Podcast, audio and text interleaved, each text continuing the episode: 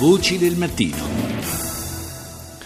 Buongiorno di nuovo da Paolo Salerno per questa seconda parte di Voci del Mattino.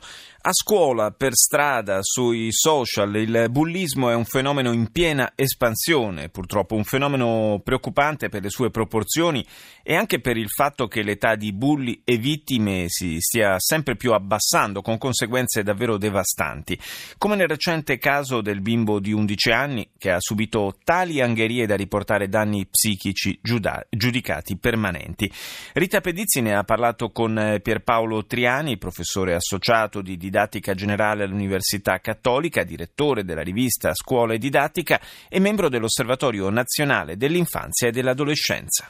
Per bullismo si intende un atto grave di prepotenza che però non è occasionale, ma che viene reiterato nel tempo da parte di un bullo rispetto ad una vittima o un gruppo di bulli rispetto ad una vittima e che viene reiterato appunto nel tempo manifestandosi quasi come una sorta di persecuzione. C'è un abuso della parola? Oggi c'è certamente un abuso della parola perché con il termine bullismo intendiamo di fatto tutti gli atti di prepotenza che sono a volte al confine anche con meno di una prepotenza, piuttosto semplicemente di un atto di aggressività occasionale. Ciò non toglie che il fenomeno della prepotenza e della prepotenza reiterata sia un fenomeno che vada monitorato e che è certamente in crescita nella percezione sociale e anche nella realtà. Quanto è esteso questo fenomeno, soprattutto tra i giovani? I dati sono dati che dipendono molto dalla domanda che si fa nella rilevazione. Certamente tutte però le rilevazioni che ci sono state oscillano di fatto da un minimo di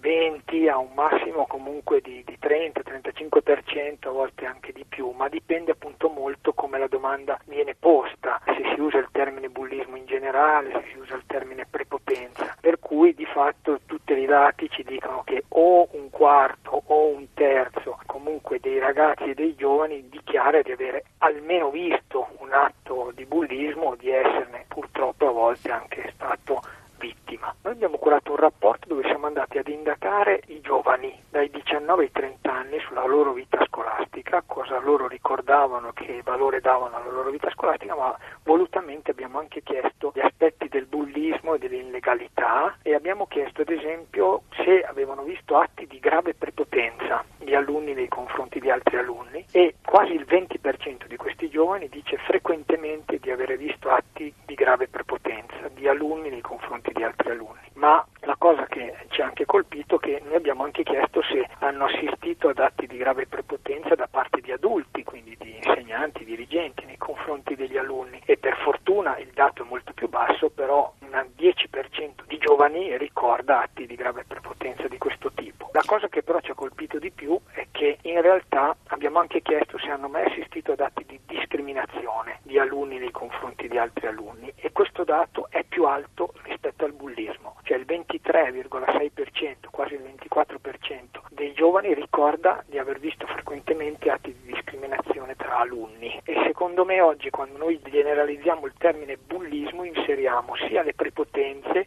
sia le discriminazioni che non sono di fatto meno gravi. Si legge che il fenomeno interessa un adolescente su tre. Questi appunto sono i dati più elevati, quelli che portano il fenomeno circa al 33 al 35%, è un dato molto serio, secondo me va letto in questo senso. Da un lato c'è una maggiore percezione sociale del problema, dall'altro però non c'è dubbio che oggi ci sia come dire, un modo di vivere le relazioni sociali dove l'azione aggressiva, anche semplicemente verbale, ha a volte una preponderanza e su questo invece secondo me bisognerebbe intervenire. Come si può intervenire quando si tratta di giovanissimi non sono punibili per legge? Beh, non sono punibili per legge, però sono responsabili, nel senso che hanno una loro coscienza, una loro intelligenza, quindi io credo che le strade siano diverse. Una prima strada è quella della responsabilizzazione personale. Naturalmente in questo la scuola ha un forte ruolo di far prendere consapevolezza del peso delle parole e del peso dei comportamenti, perché oggi non solo i giovani, i ragazzi, ma anche ad esempio noi adulti a volte tendiamo a non distinguere più tra la reazione, quello che ci verrebbe da dire e quello che diciamo, cioè c'è un'immediatezza, c'è un'assenza di filtro che poi, come dire, vendiamo come spontaneità, spontaneismo, però senza in realtà